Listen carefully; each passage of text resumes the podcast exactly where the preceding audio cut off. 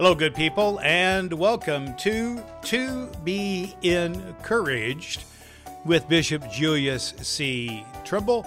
This is a podcast where we look to offer an encouraging word to an often discouraged world. I am your co host, Reverend Dr. Brad Miller, and we welcome you to this special bonus episode of To Be Encouraged. This is episode number 77, and what makes this special and a bit of a bonus is that recently Bishop Trimble and myself were able to be a part of the United Methodist Communications Podcastathon. And what that is, is United Methodist Communications put the word out to various United Methodist related podcasts to connect up for a three day event. Uh, so, all day, every day for, for, for three days, a number of podcasts, over a dozen podcasts from around uh, the country were a part of an ongoing podcastathon, one podcast after another. And it was a fascinating experience to be a part of. And uh, Bishop Trimble and I were privileged to be a part of this podcast. And what Bishop Trimble and I talked about is his uh, recent book called 10 Reasons I Am a Methodist. And so we were able to talk about that and make that a part of this experience that went out onto United Methodist uh, Communications uh, Facebook page, Facebook Live show. We will put connections to everything about this, the Facebook link and so on, in our show notes at tobeencouraged.com. But I want to uh, ask you just to enjoy this and uh, understand the power of podcasting, the power of uh, such mediums in order to get the word out, to be a part of your evangelistic tools that you are working out in your local church and in your ministry setting. Uh, Bishop uh, and I were have been privileged, and this is a real bonus, a real uh, added feature to be able to be part of the United Methodist Communications Podcastathon. So I invite you to listen uh, to this podcast and to check out the other podcasts which are on the podcastathon as well. And we'll pick up the podcastathon as it was presented to the public through United Methodist Communications.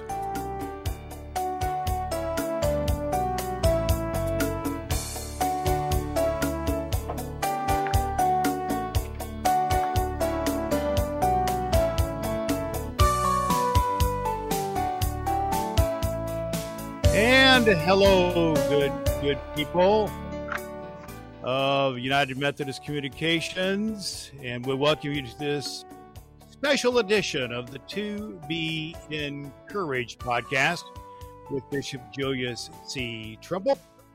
I am your co-host, Reverend Dr. Brad Miller. This is the podcast where we look to offer an encouraging word to an often discouraged world you can find to be encouraged to be encouraged at to be encouraged.com.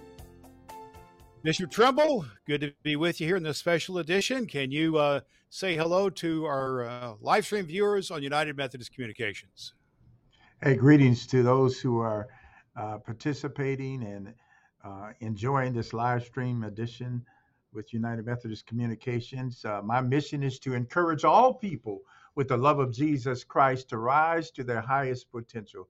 And often just two words uh, to leave with folks, and that is to be encouraged. Well, just by way of introduction, uh, Bishop uh, Trimble, Bishop Julius Trimble, is the bishop of the Indiana area of the United Methodist Church. And uh, my name is Reverend Dr. Brad Miller, and I'm a retired elder in the Indiana Conference United Methodist Church. And Bishop Trimble and I got together a few years ago to do a podcast together. Bishop, would you share just for a second about uh, how it came to be that the To Be Encouraged podcast uh, became a part of, of your mission, your ministry? Well, one of my goals is to find all of the avenues to actually encourage lay persons, clergy persons, and people who maybe not even uh, themselves to be people of faith uh, in, in a broader way. Uh, and so we've had an opportunity to reach people not only uh, in Indiana, but across the U.S. and actually across the globe as people participate and be blessed by the To Be Encouraged podcast.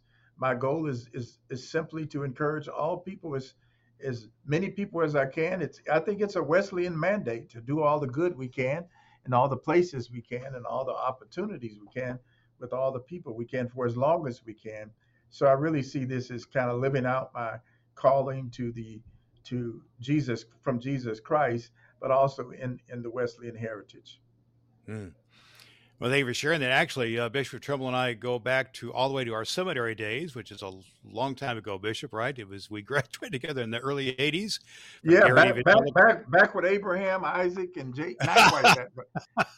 That's right. yeah, back uh, way back in the back in the day.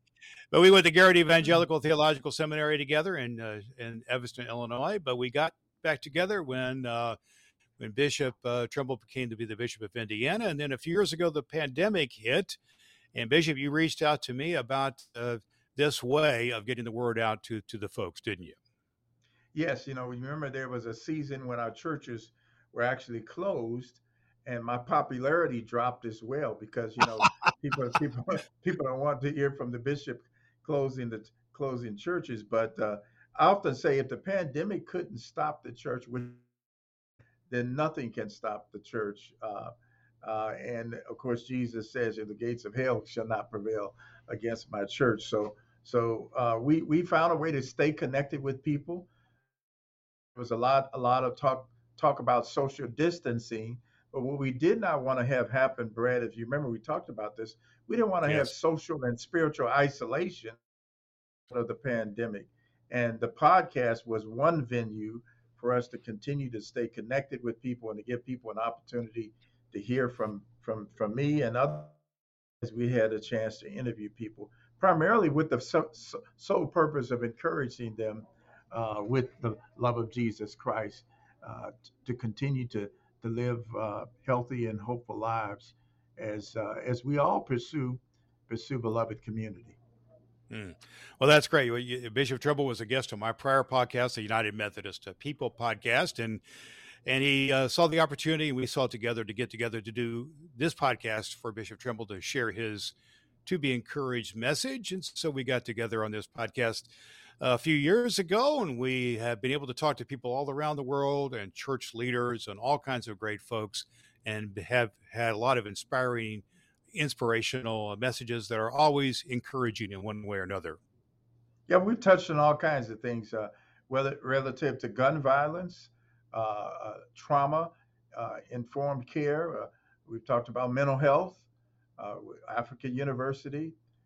We, you know, we've talked with with folks who who are new to the ministry and and just to hear their calling, and and we've talked with presidents of United Methodist related colleges.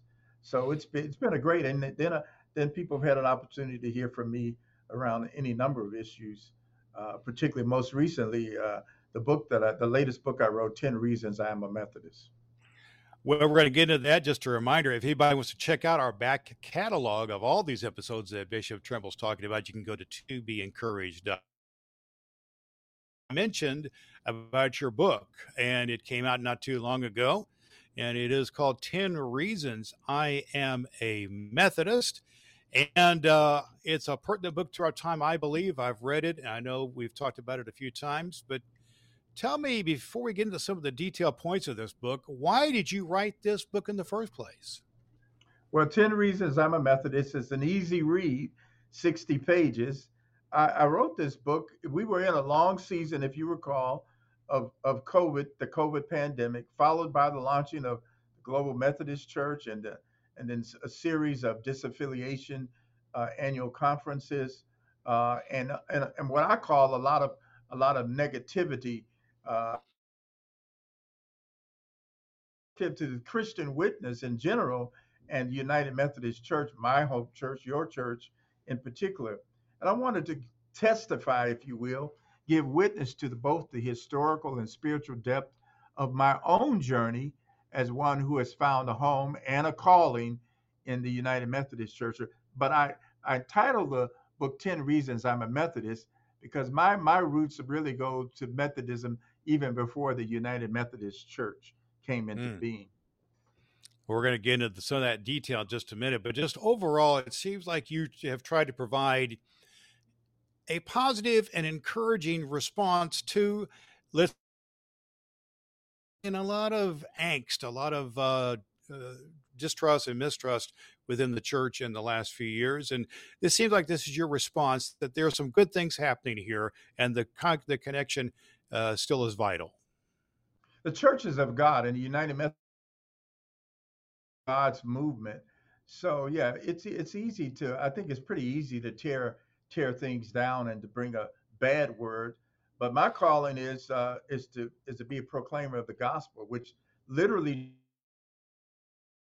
So uh, you know, I I never expected the United Methodist Church to be perfect, uh, and uh, we all are sinners, uh, saved by grace. So I don't expect my church to be perfect, but I do expect our church to give witness to a pursuit of holiness and also to be in the business of lifting people up, not putting people down. So uh, people want to debate with me about about uh, what's imperfect. I say I really don't have much time for that.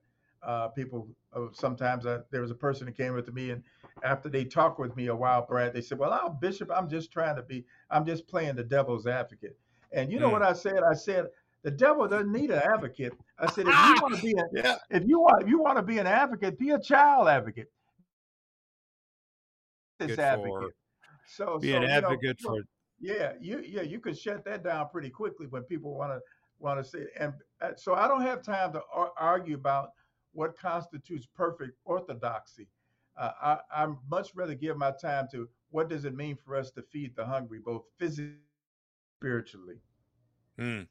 Well, one of the ways that you've done your part to feed the hungry spiritually and even physically, I know you're involved with many mission activities. We'll talk about some of those here in the course of our uh, the 10 points we're going to be talking about here but you wrote this book the 10 reasons i am i am a methodist to give some sustenance to people to hang on to particularly those people who you mentioned who do want to see the positive side, who do want to see what's right with the church.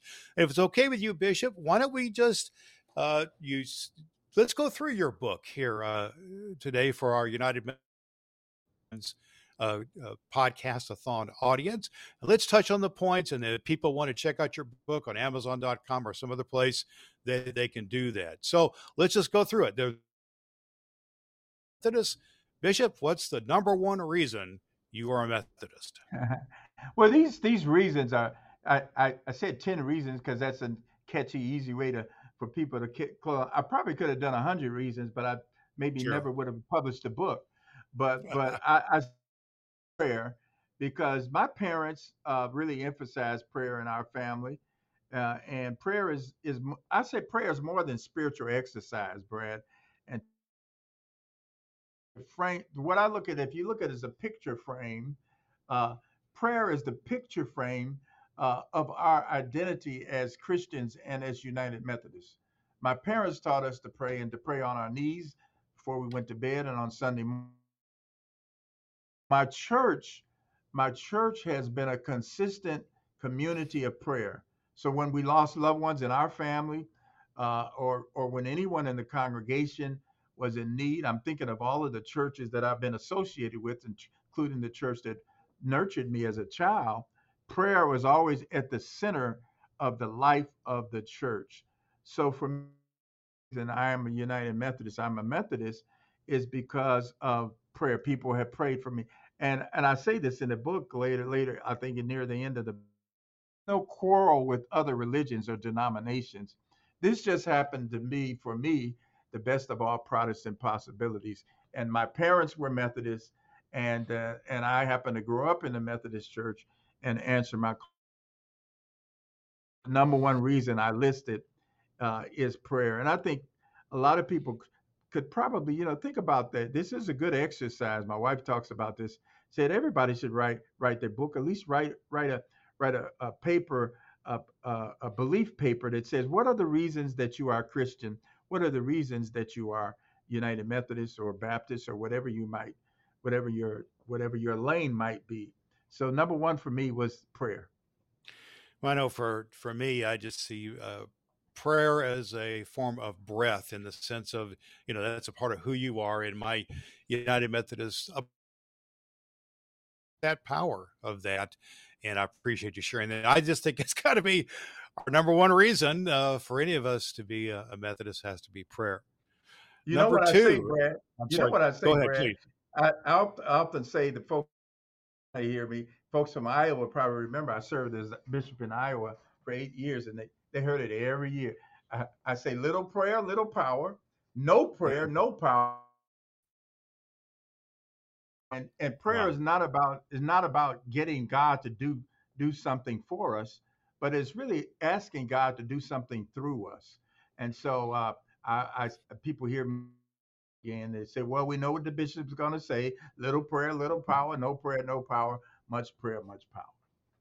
But it bears repeating. We don't. We should never Mhm. tire. Well, uh, Bishop, what is the second reason to be that you are a Methodist? Well, I say Alabama, my Alabama beginnings. My parents were Methodists in uh, Montgomery, Alabama. Both my mother and father from Montgomery, Alabama. They were members of, before they were married, both the Trimbles and the Pryors. My mother's maiden name is Pryor, last name is Pryor. Uh, at, at Old Ship AME Zion Church. So, so that's the African Methodist Episcopal Zion Church.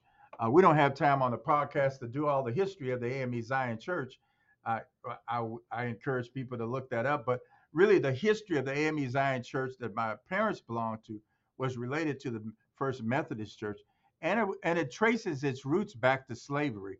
So the earliest members of the church my parents were a part of were slaves. In fact, um, the church traces its history to prior to the end of slavery, and the first pastors of the Old Ship AME Zion Church were white clergy persons, even though all of the members were blacks, slaves and freed uh, freed slaves or free free black citizens who lived in Alabama. It was later, uh, early on in its history, that they received their first black pastor at the Old Ship AM African Methodist Episcopal Zion Church. When my parents moved to Chicago after they got married, they went to the closest Methodist church you could walk to. And I'm one of six children, especially when all of us were born. Uh, they wanted to go to one close to the close to the home we lived in in Chicago, and it happened to be a Methodist Episcopal church. This is prior to 1968 when we became United. So that's how I ended up becoming a United Methodist because the church my parents went to was a Methodist Episcopal church, which later merged with another congregation and became a United Methodist church in Chicago. Everybody Well, they has a story of their beginnings. So, so when people ask me where you're from, I say that's a long story. But I tell people I was born in Chicago, but my parents were born from in, in Alabama, and I've lived in Iowa, uh, Ohio, and Indiana. Uh, so I mostly I mostly root for Big Ten teams. There you go. So, uh, well, I appreciate you sharing about your heritage there, Bishop, because we all have a spiritual heritage, whether it be in church or not, or whether we've been connected to the church a short time or a long time. In my case, I'm very thankful to one of the churches I grew up in. It was called Youngstown United Methodist Church, a little tiny church outside of Terre Haute, Indiana. And that small group of people, 60 or so people, nurtured me in my faith as a young child, as did my dad, my mom. And that's so important to my heritage. And I would in, invite people as they listen to uh, what we share here today to embrace their spiritual heritage. And I recognize all people that are in the United Methodist Church didn't start that way. My my wife is an active United Methodist, but she was baptized a very an active Baptist, uh, and is now you know has become super engaged, particularly as she got exposed to the global missions and the worldwide impact that we have as United Methodists. So uh, we all have beginning someplace, and uh, uh, so I, I, I again, like I say, I, I I affirm and celebrate other people's journey. I just happen in this book really to focus on my my particular my own journey. That's what we want to hear. And a part of that journey is point number three, or your third reason that you are a To this, it's church camp. It's church camp. In fact, in recent weeks, uh, Brad, uh, uh, I, I have celebrated 100 years of camping in the camping ministry in Indiana, in the Indiana United Methodist Conference. Uh, two of our camps, uh, uh, Camp Rivervale and and Camp uh, Epworth Forest. So so we are celebrating 100 years of camping ministry. I I went to camp as a as a young child um, uh, in Illinois, uh, and also as a high school student. I went to Colorado camping uh, with Young Life Ministry. So I was, I, I, in some sense, I feel like I probably had an early calling to ministry. I didn't answer that call at camp, but a real sense that Jesus, Jesus was more than just a, a, a story in the Bible, uh, but Jesus could be experienced in in in, uh, in nature, uh, and that Jesus really, really was could speak to you uh, in in community uh, where you were with a lot of other children or other young people. And so I remember because I grew up in the in this inner city of Chicago, and so going to camp to me was like a whole new world. Uh, and uh, I, to this day, am an unapologetic camping and camp scholarships for students because I had a chance to send when my one of my brothers and I went to camp together, uh, and it was after our father had passed away. So my mom, who had six children, were it not for the men, the Methodist men and United Methodist women providing scholarships, uh, we probably wouldn't have both been able to go to camp uh, at the same time. So uh, I will forever be a, a, um, a, champion for church camps. And I think it's one of the strengths of, of the United Methodist Church. Uh, and I know camping ministry is, you know, has changed quite a bit. There's so many options that families have with soccer camp and cheer camp and music camps and so forth. But we still have a, I think, a need for people to get away from wherever they wherever they might be living communities uh, and to experience. You know, first time I rode a horse was at camp. Uh, uh, yeah, so so it for me it it is uh, it, it's one of the primary reasons that I'm United Methodist. Well, for me also, I would say uh, the church camp experience pivotal for me in my own faith journey. Camp Rivervale, that you mentioned, was a place where I accepted Christ, and I was on camping staff as a counselor and other ways directed camps. I've seen life change happen, probably more over at church camp than any, any other place, and I celebrate that with you as one of the reasons that I, am a United Methodist as well. But what's mm. our uh, what's our next uh, area, or what's our next reason? So the fourth reason I list is lay speaker school. Some people wouldn't even know what that is. We now have Lay Servant Academy, but uh, many uh, a number of years ago, I went to actually while a high school student to what was called Lay Speaker School, and it was what I when I look back on that, I reflect. I think it was one of my first experiences experiences of intentional discipleship training in the Methodist Church. Uh, so Lay Speaker School wasn't for people who wanted to be pastors, but it was primarily designated for laity. And I went the first year that they that they really uh, promoted it for high school students to to attend. And you you learned how to you know read scripture and understand a scripture better and to give a short sermon if you will if you were called upon. And to be be more engaged laity uh, uh, where we like to call it say church volunteers but i call it really intentional discipleship training. So lay speaker school really was a pivotal experience for me in the United Methodist Church. And I had an opportunity actually to go the same time my mother attended as well.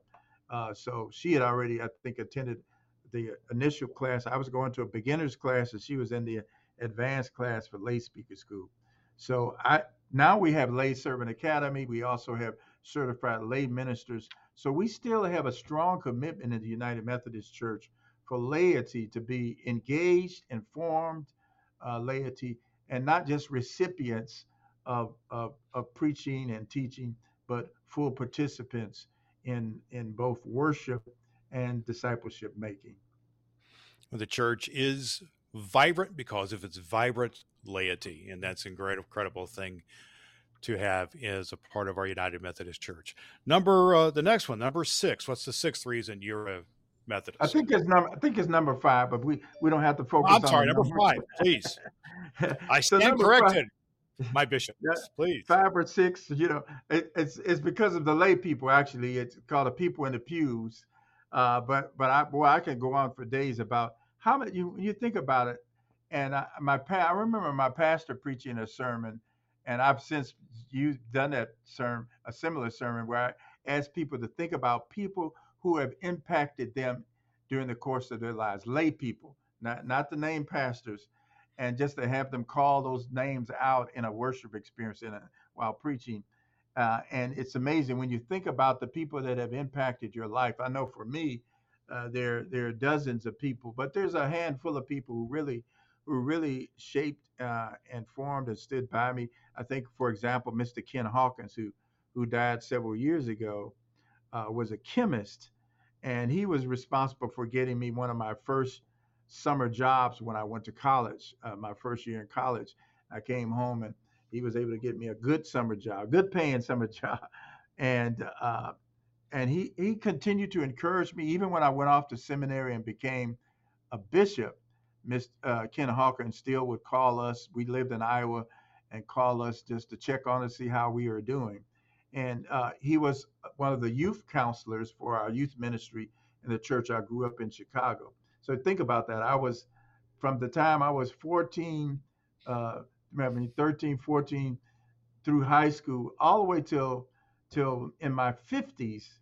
Uh, Ken Hawkins continued to be an encourager, and he remained a layperson the church went through several several iterations and merged. Some people left the church.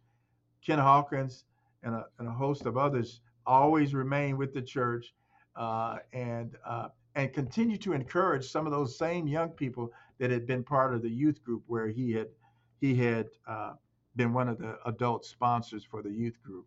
So that's one example. I think it's the laity in the pews uh, that that make a difference. In fact, most when you ask people why do they go to a church or stay at a church, it's not because of the dynamic charismatic preaching.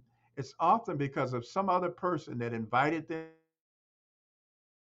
or helped create Christian community with them. So other lay people, uh, as as one preacher used to say years ago, people draw people, and so I'm a United Methodist and continue to be encouraged as a United because of people in the pews, the lay people.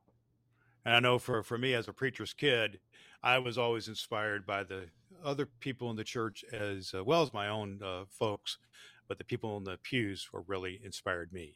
Now let's get on to mm-hmm. number six here, Bishop. I'll get my number straight here. What's reason six? six. I, I, it's entitled "Shooting Pool," uh, and I, but I, but I, I would say I was wasn't just shooting pool, but asking questions. So I grew up in a church where um, we had uh, in the fellowship hall, which part of the fellowship hall also was used as a Sunday school classroom. There was a little dividing wall, uh, but we had a pool table. So on Sunday mornings for Sunday school, there was a there was a tabletop over the pool table. So it was because it was used for one of the Sunday school classes. But in in the afternoon or Saturdays or in the afternoon, when the youth group came to meet, it was a pool table. We also had ping pong table.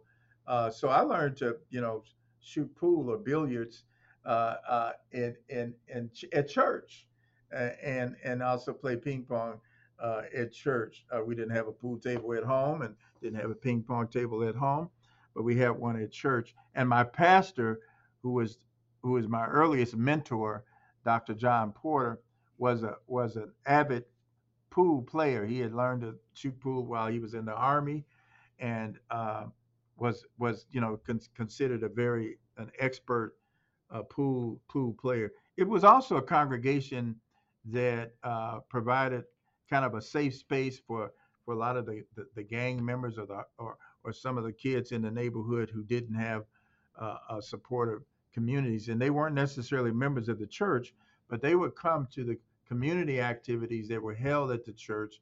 Uh, the church I grew up in was also used used by the community as well, and that pool table was kind of a place considered safe ground for even for for, for some of the some some of the tough ones tough in the neighborhood, and uh, I just remember that coming away from church thinking I said you know you could be a Christian and still have fun and still find community and, and still uh, ask questions.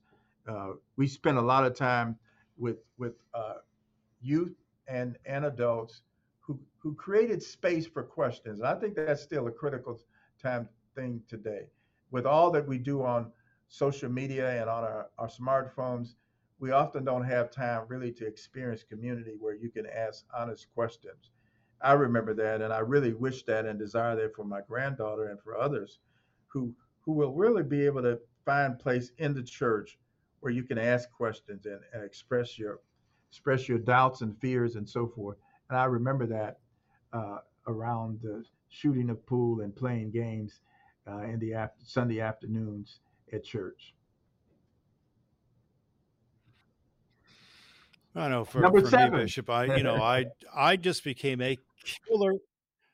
Yeah, I, I want to get in number seven for uh, in church and pick up games of basketball and the community. I remember one thing you said about this point one time is how Martin Luther King said, "What are you doing for others?"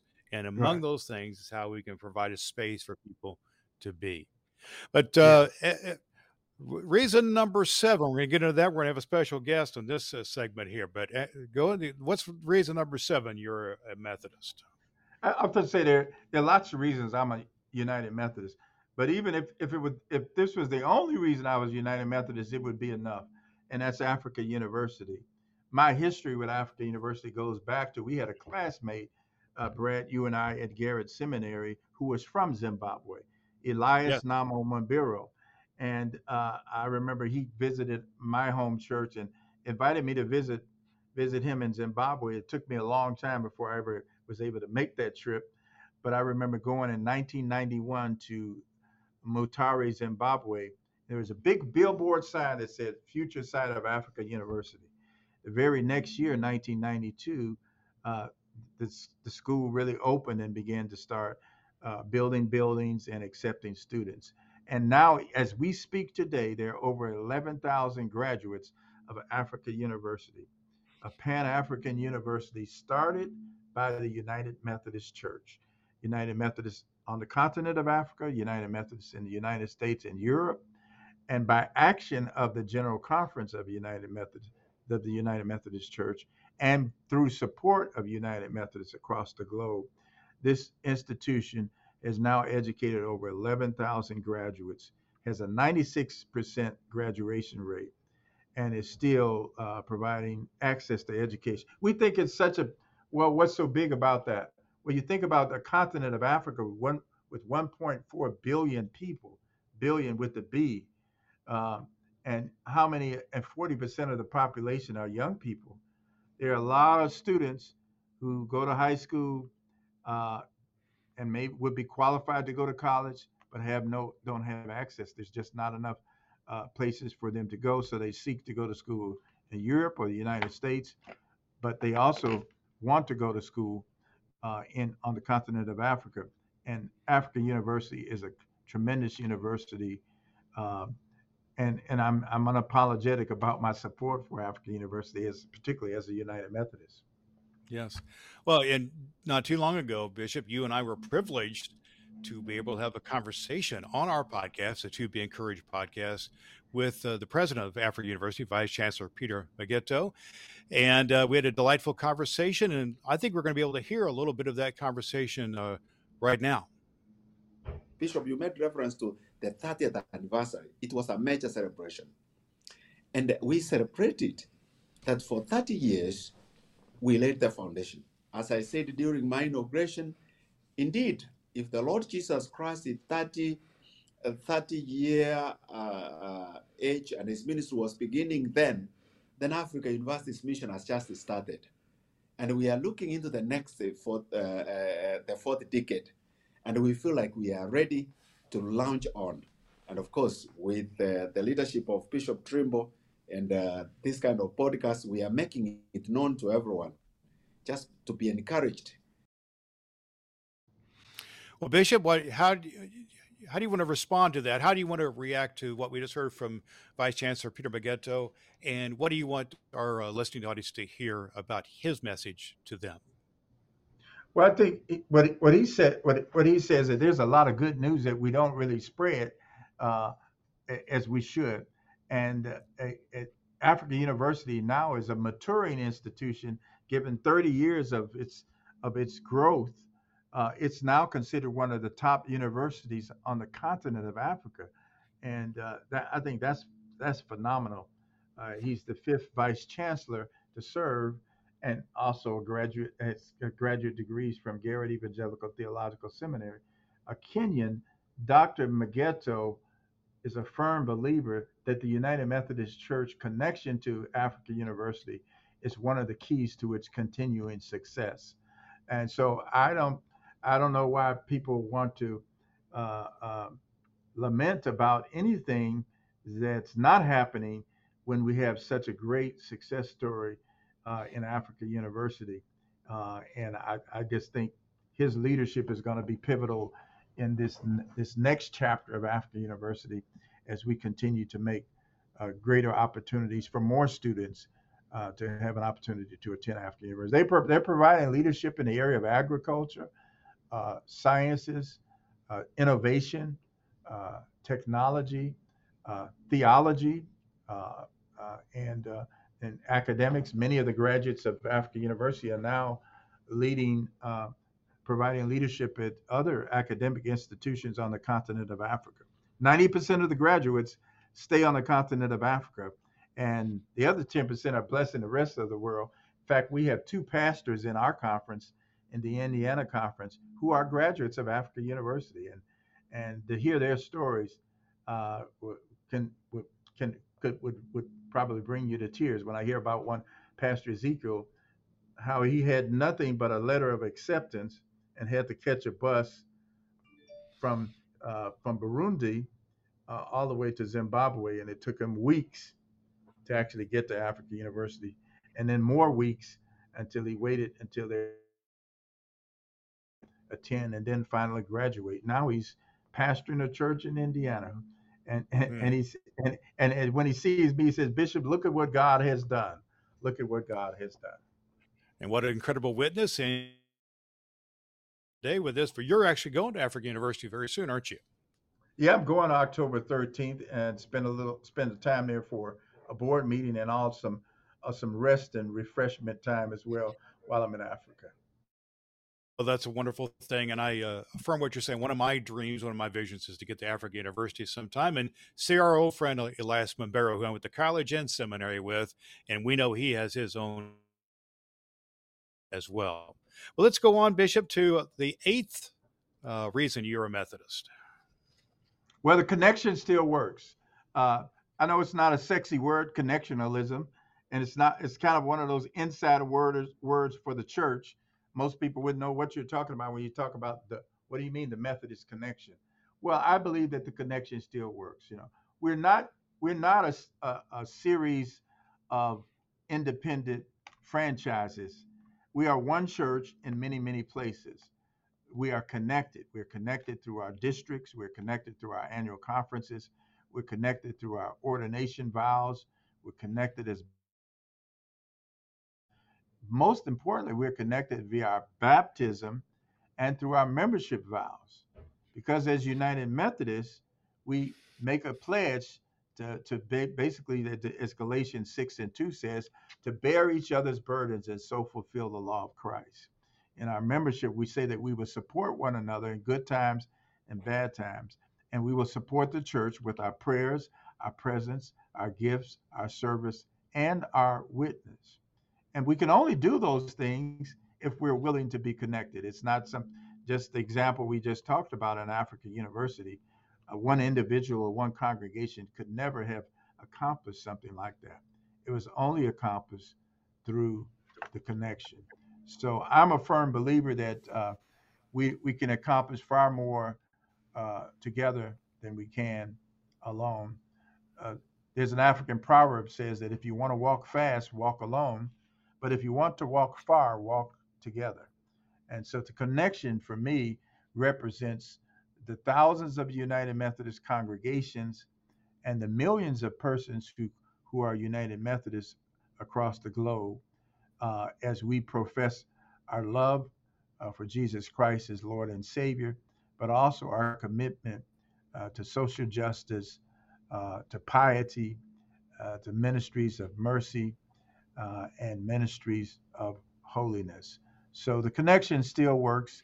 and I, I, can tell you lots of stories about how I, even even a few years ago when my daughter was having surgery uh, in another community far from where we lived. I called a bishop, and uh, they had a chaplain uh, at the hospital who went to visit her, and a pastor who came, a United Methodist pastor who came and prayed for her, uh, and that expression of the connection, uh, so that we're never really truly uh, by ourselves or alone. the hmm. connection. Mm. I love it. We don't have to apologize for. Mm-hmm. I love it, and I, I believe the connection is still strong, and you can see it lived out in personal connections. I'll just briefly say here in our in Indianapolis, Indiana, a person can be born in Methodist Hospital and go to uh, Methodist churches and be educated at Methodist universities and go to a retirement facility like Otterbein uh, in Franklin, Indiana, where my mother happens to live, and have that connection going on. And I know one of the things I'm thankful for is the support for my own family in that whole process as well. The the the connection is strong, is it not, sir? It's absolutely. And I remember as a young pastor, uh, at a time in which our family was in need, I called my district superintendent, Sandra Hook, I never will forget, and she came, uh, and she actually came to our daughter when our daughter's birthday bar- birthday mm-hmm. celebration. I didn't expect her to come. We invited her, and she actually came. I said, you know, what what what, what kind of family, faith family would pastor? I felt like I had a pastor, uh, and then then as I became a bishop, later became a bishop.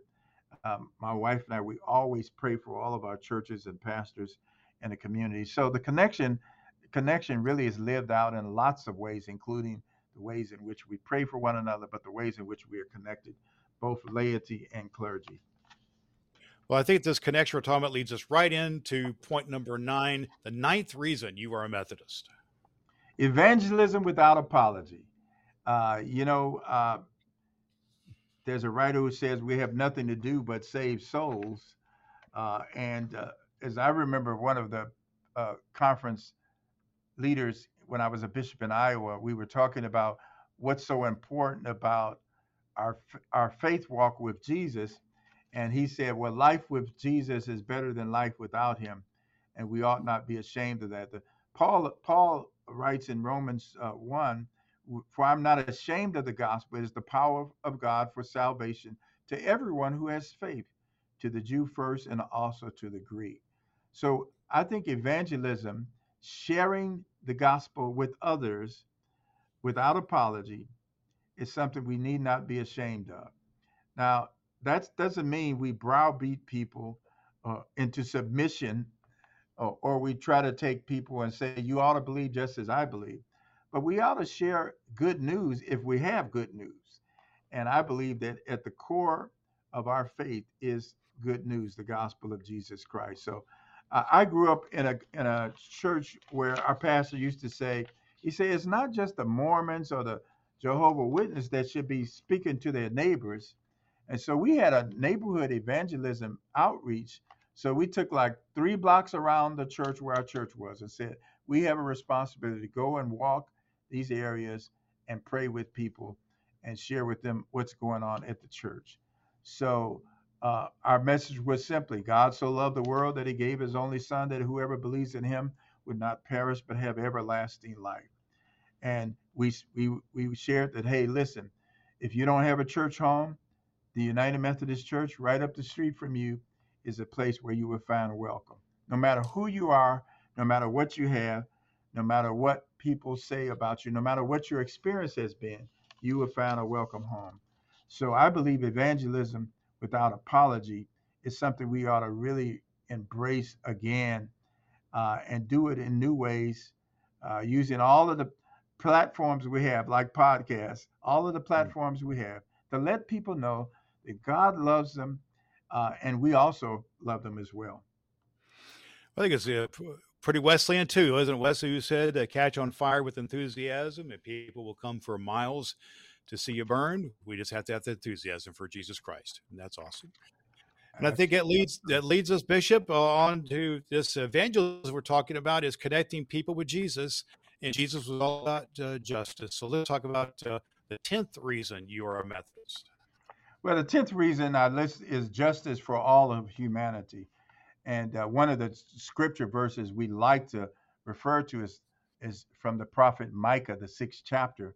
What does the Lord require of you? But to do justice, love mercy, and walk humbly with God. And notice, notice that the text says not uh, admire justice, not observe justice, but to actually do justice. So I think we are supposed to be living witnesses that actually uh, often say I often say that it's not our job just to keep people from going to hell. It's our job to reduce some of the hell that people experience here on earth. And I believe that is about that is very much part of our Methodist history. Now, having said that, uh, Dr. Brad, you know, our history is not an untainted or unstained history. We've not always been on the right side of history when it comes to justice for all humanity. If we think about the forced migration of Native Americans, we think about the fact that Methodists were slaveholders. We think about people were willing to split the church over the right to own Africans. So we're, we're not a church without its blemishes. But I would say, for the most part, we've also always been on the right side of history when it comes to uh, fighting for justice and equality and inclusion uh, uh, today. And um, and so I, be, I believe that that as the late uh, Congressman John Lewis said, if we're gonna if you're gonna live your life, make sure you do something that brings about more justice for humanity. And if you're gonna get in trouble, make sure it's good trouble. So Methodists have always been at the forefront of the fight for inclusion and justice. There have been no movements I, that I can think of toward freedom and inclusion and equality where Methodists and United Methodists have not been a part of. John Wesley was successful because of his social advocacy was always rooted in a love for the individual. So, so he always he, he called for the rich uh, to visit the poor and to become personally responsible for helping those who were poor. Uh, so we cannot say that we're true Wesleyans and not also claim our heritage uh, of justice for all of humanity. Hmm. Well, thank you for sharing that about. Uh, I just reminded that uh, justice is love in the public square. I've heard it said. I've heard you say that. I know, and we live that out. And one of the ways you this these ten reasons are really tremendous. But I really love the way you wrap up your book by sharing a poem that you wrote that I think embodies a lot of things that we can be encouraged about. It's called "Even Though." And Bishop, would you mind sharing uh, that poem as a way to uh, bring our time here on the United Methodist uh, Communications podcast-a-thon to a close? Absolutely. Uh, before I share the poem, I do want to just say a word about the, the last justice for humanity. That right oh, in our yes. book of discipline, in our book of discipline, in the in our Article Five of the Constitution, we declare these things. So when I tell our pastors, I say, listen, you don't have to make something up and, and have people charge you with being political. You can say, just say, listen, I'm just it, I'm just rehearsing with you what the Bible says and what our declaration is in our own book of discipline. United Methodists shall confront, seek to eliminate racism where whether in organizations or individuals in every facet of its life, society, and at large. United Methodist Church will work collaboratively with others to address concerns that threaten the cause of racial justice at all times and in all places. Not just racial justice, but justice whether it's environmental justice, whether it's uh, political justice, whether it's uh, personal uh, rights of persons to be included. We have always we state that, and, and so if we're going to state that, we we are we are very clear that we're concerned about the reduction of violence and the pursuit of beloved community, so that everyone can find a welcome. This includes those persons who might be considered uh, aliens or immigrants. When we when aliens reside with you in your land, you should not oppress them. The alien who resides with you shall be with you as a citizen among you. You shall love the alien as yourself, for you were aliens in the land of Egypt. I am the Lord your God, from Leviticus, the 19th chapter. And our general rule, Brad, is what? Do no harm, do good, and stay in love, love with, with, with God. God. With God. Well, Bishop, uh, can you conclude our time together with uh, your reading, even though. Even though I am a United Methodist, even though, even though every day is not sunny, even though I have heard some really lousy sermons and I was preaching. I am United Methodist, even though I have been accused of singing hymns too loud. Even though I think John Wesley was cool, but not nearly as important as Jesus. Even though little children often skip up to children's time and don't always follow the script. I'm United Methodist, even though some churches greeters seem surprised when visitors don't arrive to church on time. Even though some churches suggest it would be better if they didn't receive a female pastor. I'm United Methodist, even though when churches hesitate to accept diversity, we block our own blessings.